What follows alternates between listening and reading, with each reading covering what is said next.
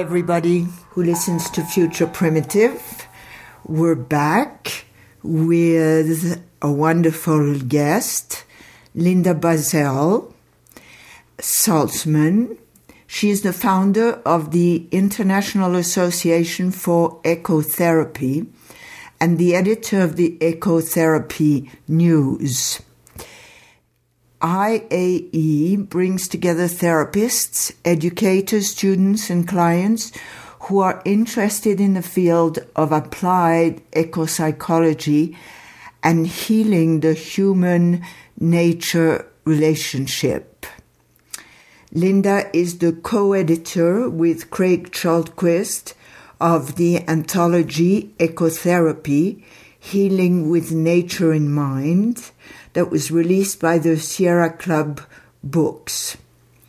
She's a psychotherapist and ecotherapist in Santa Barbara, where she specializes in helping clients with career issue, financial challenges, and the transition to a simpler, more sustainable, and nature connected lifestyle.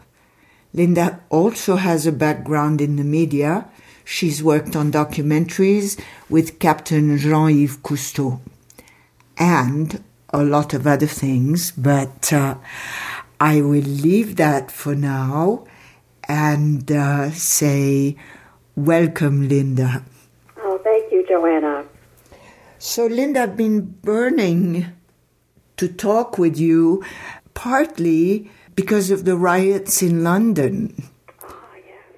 And um, I know that uh, you say that our feeling so separate from nature uh, makes us very unhealthy beings. And so I've been thinking a lot of the, those pictures of these people looting and trying to get something. Could you comment on that? Well, you know, something that people don't often connect with eco psychology is the impact that the environment has on the economy and the current instability of the economy. And there's a quote that I love. I think it's from Herman Daly that the environment, I mean, that the economy is a wholly owned subsidiary of the environment. And as we're um, entering the post peak oil era, and we have so many environmental stressors in terms of energy and resources and all kinds of other difficulties, uh, global climate instability. What we're seeing is the economy beginning to basically devolve. And symptoms of that are showing up lots of places. There's more pressure on food there's definitely more pressure on jobs. I mean, the whole system that we, the industrial system that we've gotten used to, even though it's destroying the planet, um, people get very upset when they see it begin to fade under their feet. And would you would you say that um, this uh, fading might be due uh, to the depression we feel about being so disconnected from nature? Yes, but I see it as indirect. I mean, I it, there's absolute scientific proof at this point that reconnecting with nature is profoundly healing and has an antidepressant effect and an anti-anxiety effect. Um, so there's no question that that's part of the solution but I'm not sure exactly what is happening in London now, and whether if you talk to somebody who is rioting, they would say, I'm rioting because I have no access to green space. Mm-hmm. Yeah, but on the other hand, uh, perhaps it's about uh, filling a hole in oneself uh, that can only be um, that can only feel feel whole by connecting with nature. I mean, people are living in cities of 10 million, 20 million people. Um, can you speak to that? I totally agree with you about that. That there, because of our disconnection from the rest of nature, and of course we're part of nature too, um, there is a hole inside of people, and we don't know what is causing that. And of course, that can underlie things like addictions and all kinds of antisocial behavior. Um, it, it, we, we don't know what's wrong with us, so we don't know how to fix it. But what tends to happen is that when people do get reconnected with nature, whether it's an inner city community garden um, or a, a wilderness experience or anything like that, that's when people start waking up and realizing, oh, this is what I've been missing. So, uh, for instance, you say that uh, to be in connection with the earth itself, with the humus, with the with the earth, can make us more intelligent. And yet, one used to think that um, so called peasants were not intelligent. So, could you speak to the connection between uh, intelligence and common sense? Well, I think we've been profoundly arrogant. Um, you know, as we have separated ourselves out from nature, or thought we had, we, we began to have really an arrogant approach to the rest of nature, feeling like basically it's just here for our use, we can exploit it. And then anyone connected to nature, whether it's indigenous peoples or people who are rural, there's been this huge prejudice. And we have fooled ourselves into thinking that we are so much more intelligent than indigenous people or rural people. And I think what we're about to discover is that we actually lack some of the basic skills for survival that many of those people still have, and, and we need to be the students, not the teachers. Mm-hmm. Mm-hmm. Linda, could you talk to us about um, ecotherapy and uh, what it is and how you practice it? Well, ecotherapy in, in just to put it in a short way, it's, it's psychotherapy as if the rest of the world and nature mattered. Mm-hmm. It's almost like we've had blinders on in the field of psychotherapy. It's over 100 years old, but we've focused almost exclusively on human human relationships and have been blind to the rest of nature of which we're a part. So ecotherapy involves really widening the scope um, of how we view things, and certainly how we view mental illness and mental health, so that we include the rest of nature with it.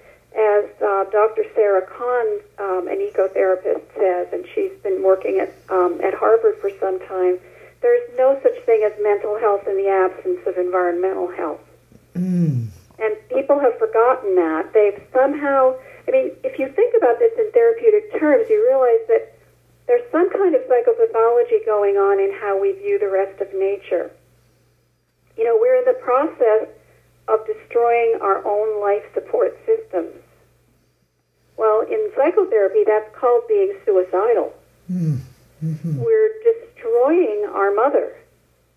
Well, that's a serious psychological problem if you're attempting to murder your mother.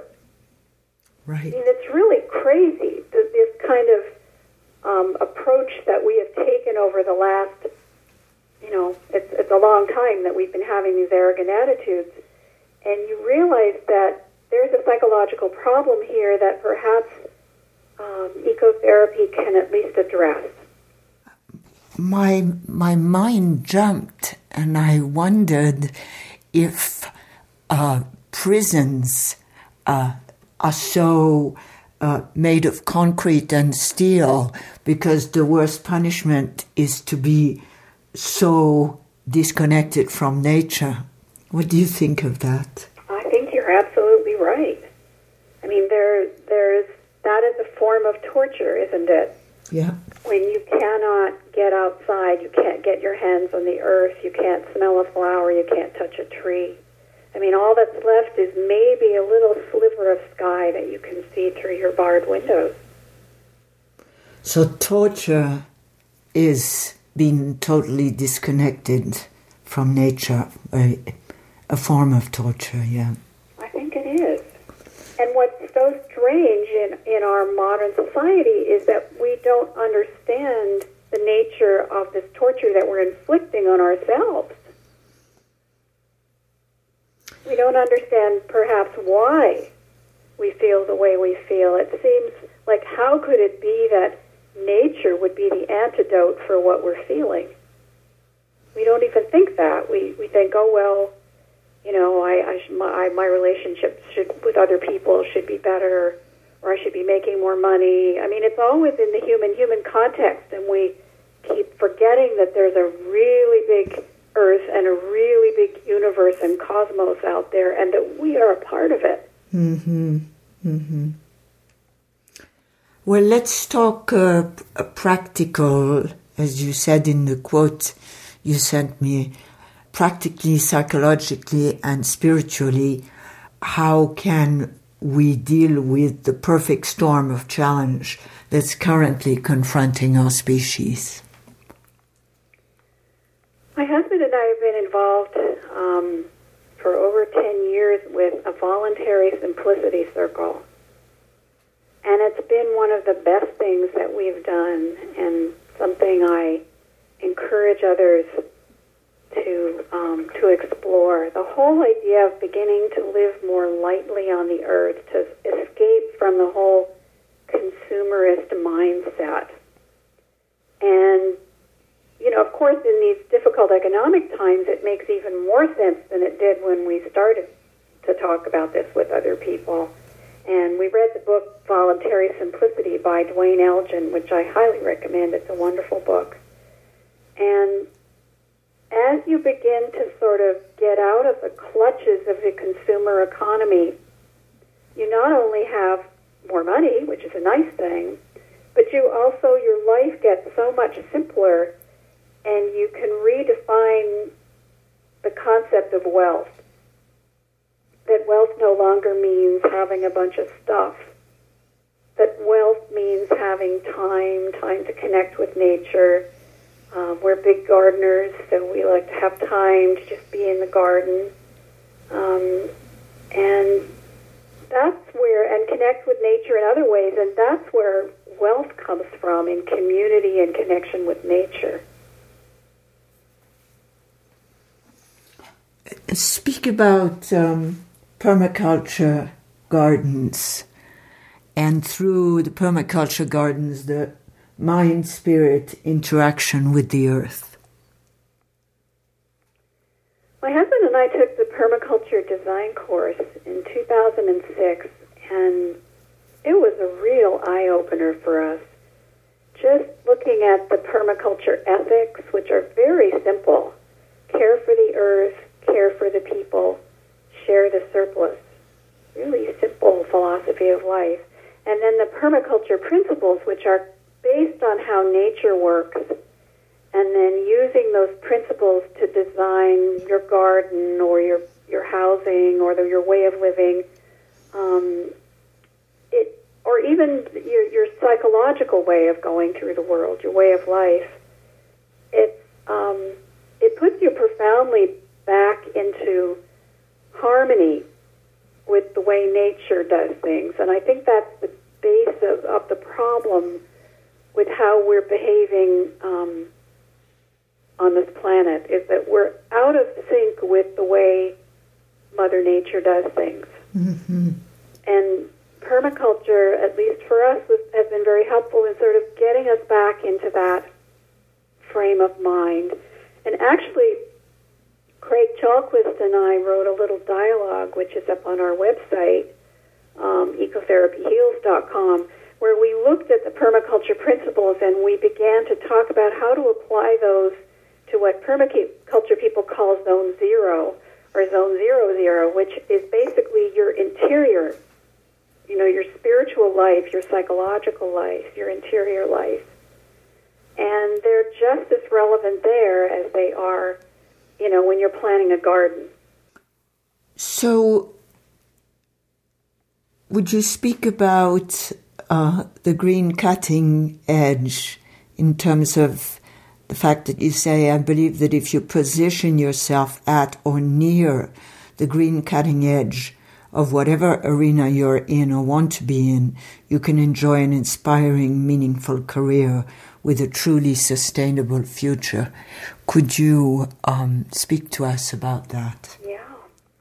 I, I teach a class um, on sustainable careers that I call Beyond Green Jobs because more and more people are aware of career possibilities in the green jobs area. But I believe that we have to re envision and redesign every single basic field of human human endeavor, whether it's healthcare, education, um, you know, the way we get our food, all of that has to be redesigned according to these nature-friendly principles. And what's really encouraging is that doing the right thing becomes also doing the smart thing. It, it's the way that we can be most resilient as we go through this, this huge transition or this huge turning point in human history as we move away from what uh, Joanna Macy calls mm-hmm. life destroying um, society to life enhancing society. So it's just a huge turning point, and some people call it collapse, and other people call it transition. There's different names for it, but I think the more awake people become to what's really going on all around us, it ex- it begins to explain the things that we see. So it's not so mysterious when we see rioting in London or we see the stock market collapsing in the U.S. after the downgrade, or all these different things happen all over the planet, and they don't seem to make any sense until you begin to connect the dots with the underlying things that are happening during this transition. Well, um, that brought a question to to my mind, which is um, um, the connection between uh, poverty, inner city poverty, and uh, reconnecting to the earth. Kind of can a person who's uh, unbelievably depressed and concerned about being poor rekindle a, a respect for nature? Absolutely. In fact, the cutting edge of a lot of green activity right now in permaculture and in other areas is um, urban homesteading or urban gardening and basically greening up cities, just starting to um, plant things, put things in pots on your balcony or outside your door on your concrete patio, or taking an empty lot and turning it into a community garden. I mean, these are things that empower people and give them fresh food, get them outdoors, even in the city. It's not just being in the city, it's being disconnected from nature, and you can start that transformation, that reconnecting with nature even in a city apartment. Okay. So you speak of ecotherapy as an emergency medicine. Uh, could you speak to that? Absolutely, and and in in crisis areas, ecotherapy can be extremely useful. I mean, I think we're heading into a period now where we're going to have more and more of these shocks or crises that are happening, and they happen in different parts of the world. Maybe it's the, you know, the oil spill in the Gulf, mm-hmm. or maybe it's a tsunami somewhere, or whatever. But in each situation, um, people can come in, and a lot of permaculture trained people are now doing that, like working in Haiti or other places that have had one of these shocks, and really working with people to do emergency disaster relief, but not in the sense of just shipping in industrial goods from the West, but basically helping people reconnect with their own land and how they can support themselves from that land, getting back their sustainability, which in many places it was there and it's been destroyed because people have been convinced that what they really needed to do was grow an export crop and not grow their own food anymore, mm-hmm. which is a huge mistake. But that that you know, especially in many places, that indigenous knowledge is very close under the surface, and it can be reconnected with, and then people can really begin to get back to a sustainable way of living that their grandparents had. So, in in practicality, can you give us some uh, some concrete examples that uh, would uh, help us to turn to nature for richness rather than turning against each other at this tipping point? Of the things I do with my clients is I recommend that people think about what method of nature connection is most um, calls them most, that they most prefer, because people are different with this.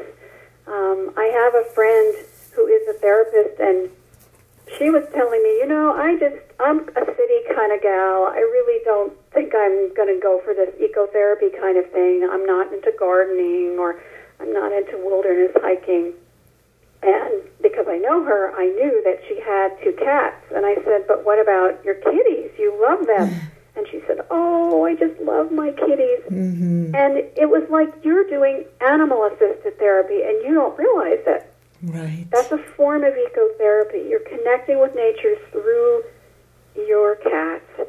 And that's what I mean about different people have different things. And just discovering what it is that just excites you or grabs you, whether it's animals or gardens or wilderness or nature's beauty or the sun and the moon or water or wind. I mean, once we kind of find that thing for us, that part of nature that seems like it's just deep down in our soul, then just, you know, creating a little more of that.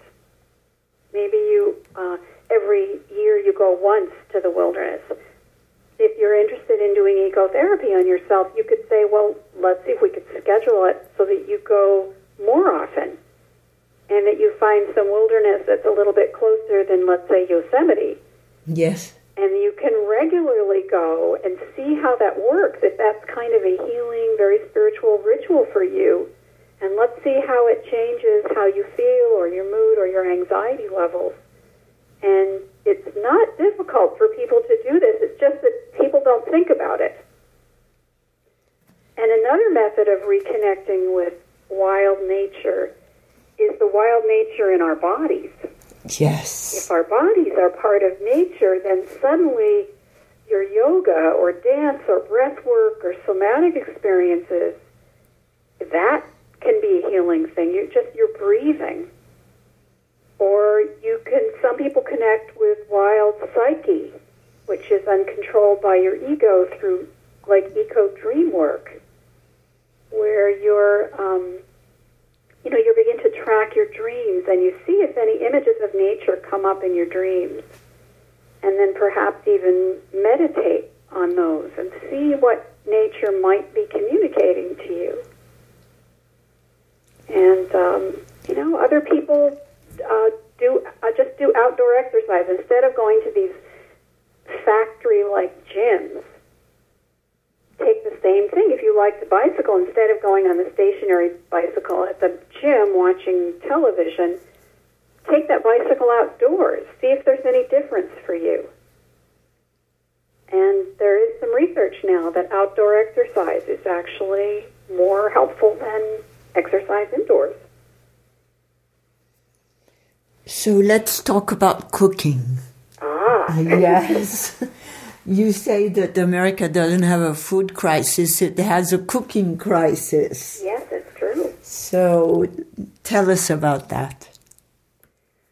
Oh boy, I mean this again, one of the one of the best ways to begin to connect wild nature is to begin to connect up the wild nature in your own body with the wild nature that you consume. Because, of course, we survive by consuming either vegetables or animals or milk or eggs, and sort of connecting the dots between where your food comes from and how it feels inside your body.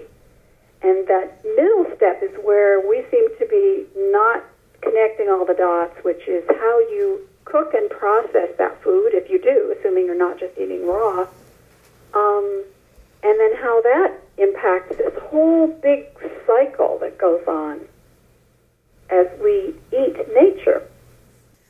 Okay, well, I'm back to my um, to my question: ecotherapy. How are we going to turn this um, this incredibly abstract world back to reconnecting with what is uh, what what is just natural and smells and how are we going to call it something else than dirt? Mm, yes. Yes, there's a big difference between dirt and earth, isn't there? Yeah. Yeah. I mean, I shiver every time I hear somebody call the earth dirt. Mm-hmm. Yeah, it just shows that total unawareness that what's going on in the soil is alive. And of course, this comes back to the issue of food that we were talking about. That we want our food that grows in that soil to be growing in a live, healthy earth. And yet, much of modern industrial farming involves basically killing everything in the soil and then pumping in sort of chemical fertilizers, pesticides, all that mm-hmm. kind of stuff. I mean, you might as well not have soil at that point. And what people don't seem to realize is that all of that life in the soil is gathering up nutrition and then passing that along into the plant that you eat. And we're beginning to have the studies now to show that food that is grown organically actually has greater nutritional value than food that's just sort of sprayed and pumped up and then, you know, stuck in a truck and shipped miles and miles and miles and then it sits in your supermarket getting sprayed with water until you eat it, it's already old and not fresh. And of course, the freshest food is the food you eat while you're wandering around your garden nibbling. I, I just had this thought can a tomato from Holland be jet lagged by the time you get it? Exactly. That's right. And I suddenly had this compassion for these tomatoes from Holland that must must be completely out of phase, you know. Exactly. That's right. And it's why there's this big movement now towards what they call locavores. You know, people yeah. who eat locally, they won't eat anything that isn't grown or raised within a hundred miles of where they live. Does much of all this uh, uh, have to do perhaps with our, our disgust of our own bodies and uh, the fact that um, what's inside of, the, of us seems like a dark place or the place of the shadow because we can't see it? Mm-hmm. I think very much so. And the model that many people have of their own bodies is an industrial one. It's like your body is some kind of mechanical machine um, or chemical machine. And it, it's just a, a very distancing way of treating this really sacred part of nature, your body. And um, I mean, there's certainly a long history in Western culture of this wanting to disconnect from your body and we actually still have the same thing going on now with some of the people who are totally into computers, where they talk about the meat body. And they view that the real body is their brain, which is, or not even their physical brain, but, you know, their mind, which is somehow disembodied. And they're going to somehow upload that into cyberspace. I mean, it's all part of that really, really sad and tragic disconnection from nature, nature without and nature within mm-hmm. that is at the core of the of this crisis, where we're literally destroying our life support systems. Mm-hmm. Mm-hmm. So you speak of systems uh, theory and wisdom traditions. So how to bring that uh, that softness uh, into the system. Mm. Now we're talking about the archetypal feminine. Yes. And this is, of course, you know, writers have been talking about this for some time that the way we treat the feminine, not just women, but the feminine in both women and men, is very analogous to how we treat the earth. Yes. And this is a huge shift or a rebalancing that needs to happen. It's not that the archetypal feminine is going to somehow eclipse the archetypal masculine. It's that they need to come back into balance, and they've been way out of balance. Okay. Well, that brings up uh, the idea of being devoured.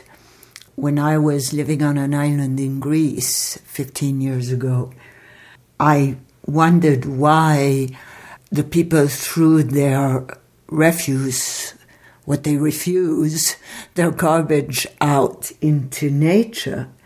And I had this thought that uh, they've been afraid of being devoured by nature, the sea, the elements, for so long that they show contempt for it. So, how do we deal with this fear of being devoured by our environment? I think that is, a, is certainly a very old fear, and you know, it, nature is not always warm and kind. We know that. And, you know, if you imagine little bands of humans living in a big forest with many creatures, I mean, you know, nature can sometimes be very scary. But I think what's happened is that we've tried so hard to distance ourselves from nature and really to conquer, to dominate nature that we've lost the understanding that what you put out comes back. Hmm. and a lot of indigenous people have been trying to tell us this, and we haven't been listening. There's a, a recent group that started called 13 Indigenous Grandmothers.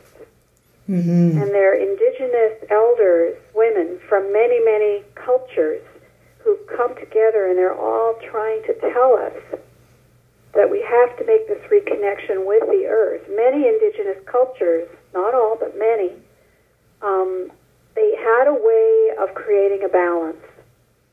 They didn't idealize nature, but they also understood the profound sacredness of the rest of nature, including their own part in it. Right. And if we don't get that understanding back, we're literally going to make it impossible for our descendants to continue living on this planet and I don't know how many people have actually understood that that's the challenge we've got right now. That is, is whether or not human life is going to survive, to continue to survive. I mean, of course, many other animals are disappearing every day mm-hmm. as species die out because of our behavior. This, this is, we've never faced a crisis like this before in the history of humanity.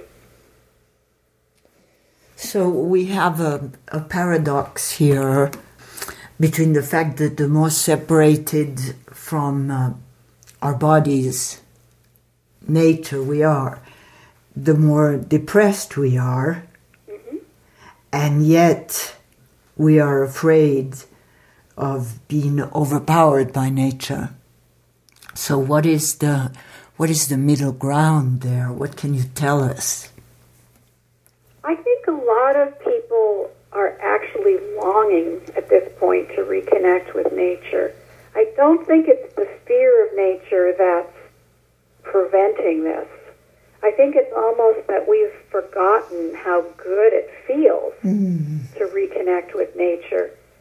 And actually, we see some evidence of this return or this longing in lots of places in our culture, whether it it is the interest in growing your own food or learning how to cook differently or um, starting to want to be outdoors more. I mean, there's a lot of things happening where people are beginning to reconnect with nature, and those are those things are very hopeful.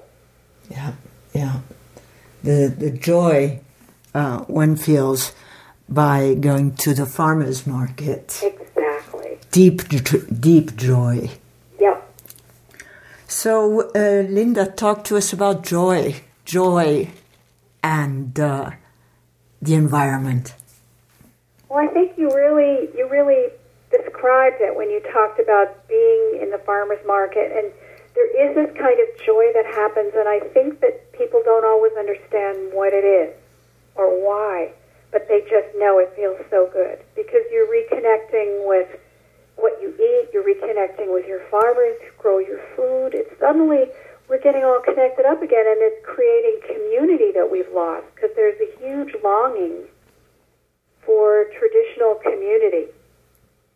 And the farmers market is wonderful because it actually brings all of those things together. And the same thing can happen when you're out um, on a hike or in a wilderness walk or when you are with an animal and, and, and the animal is allowed to be free. There's a, a place near us here in Santa Barbara called Return to Freedom, which is a, a wonderful refuge for wild horses. And it's a place where you can go and you're not just running the horses or ruling the horses or riding the horses. You're you're a guest, and you can be part of the horse mm-hmm. culture mm if they'll let you. Mm-hmm. And the joy that you can feel doing things like that is overwhelming, and it's so much more powerful than these sort of phony joys like taking a drug or something. Yeah, yeah. So, Linda, talk to us about your personal connection to place and how you practice your connection to the place where you are. Well, when when my husband and I moved to Santa Barbara, and this was a long time ago in 1992, we were coming out of many years of living in Los Angeles, which of course is sort of the ultimate kind of city traffic, automobiles, congestion, all of that. And the only thing we knew was that we wanted to have a little piece of land and a tiny house. And that's what we did. And it's taken us all these years since to slowly reconnect with that one little piece of land. And you know, in the beginning, we came in with the very traditional attitudes like, well, I'm going to design the garden. Well, actually, no, that's not what happened as we started to work in the garden, the garden began to basically communicate to us what it wanted. And we became aware of the other animals and plants that were already living here. It's like we were coming into an existing ecosystem. Nature was not some kind of blank, empty place. And slowly we began to plant some fruit trees and that's what we've done. We've created a little forest, sort of a nature based forest that just happens to create food for us and for our neighbors and people we share it with. And that's been such a profound change. I mean, that garden has really changed us. It's not that we've changed the garden. And, um, you know, we have a lot of students who come now to see what the garden is like and how they can create um, a similar garden. And we also learned that the, the Maya, the ancient Maya, mm-hmm. have been creating food forests for millennia. This is not anything new that we're inventing. And um, my husband is actually now on the board of the El Pilar Foundation, which is run by Dr. Anabel Ford from UC Santa Barbara, where she, you know, archaeologist, she's an archaeologist, and they went down to Belize and they looked at all the ruins. And she got more interested in the farming practices or the growing practices of the Maya and not so much in the buildings. And she discovered this wonderful food forest system that has existed there for thousands of years and is still there. Where, I mean, this is very, very ancient, deep mm-hmm. in our DNA, deep in our souls, of how to how to sort of work with nature to create abundance for ourselves and for all the animals and plants that we share a space with. Mm-hmm.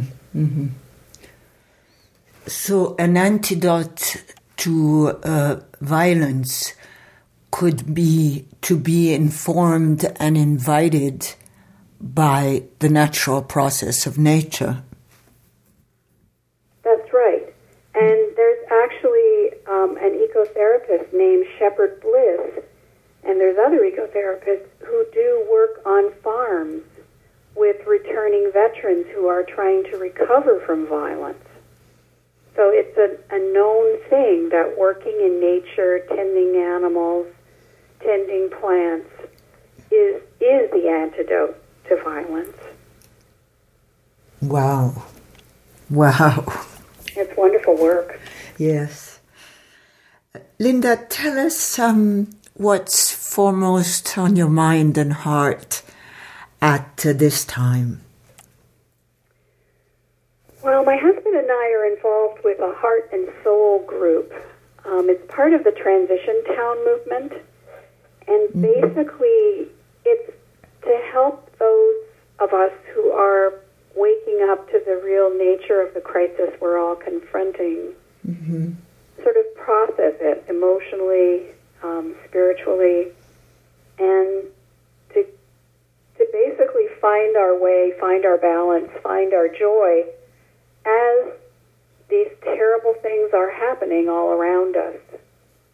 And I see a great need for this kind of um, group or container or community mm-hmm. to help people who are awake to what's happening. It, this is a, a big thing to hold, and we can't hold it individually. It's too much for us. And of course, this builds on Joanna Macy's work, the eco philosopher. She's been working on this for, gosh, decades now, helping people move from despair, including eco despair, uh-huh. to empowerment, where they they move towards solutions and doing what they can to bring about a different way of living.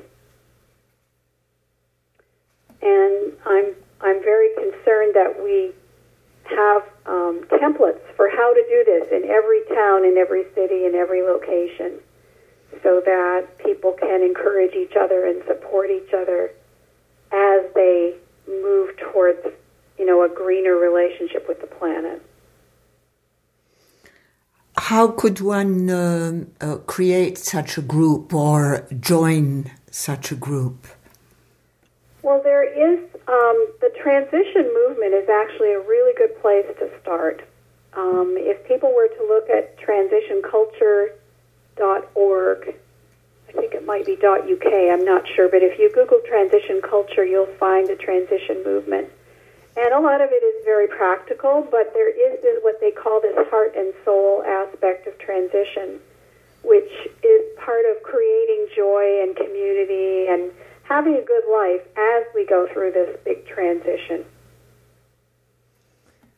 As I look out the window, uh, I live in the country, and I see the I see the clouds and I see the sky and the trees. You brought to my mind and heart that uh, it's about being aware of the context, context in which we exist. Exactly. That's right. And it's so close, but it's sometimes invisible. If we get really distracted by busy, busy, busy, or more and more stuff, human made stuff, that we forget to look outside the window. Like right now, I'm looking at a little hummingbird. Yeah. That's sitting on a branch. It's like, you know, the old saying that we have to stop and smell the roses. It's true, we do. yeah, instead of uh, stopping and smelling the coffee all the time. Yes. Yeah. oh. Although coffee's a good natural product too if it's grown right. That's true. That's true. So, uh, dear Linda, what would you like to say in closing to the people who are listening to you? Oh, I just wish for everyone that they find their personal way of reconnecting with nature. Nature inside, nature outside, and begin to live a nature connected, joyous life and to share that with, with others around them, including the animals and the plants. And um, get a copy of Ecotherapy Healing with Nature in Mind, edited by Linda Buzzell and Craig Chalquist. Thank you so much, Linda. I so appreciate the time we have shared. Oh, thank you, Joanna. Me too. Good.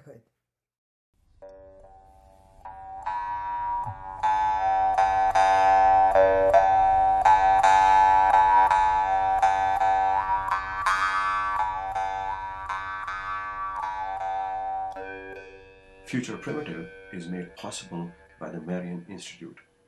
If you enjoy these podcasts, please consider supporting our work by making a tax-deductible contribution online at futureprimitive.org.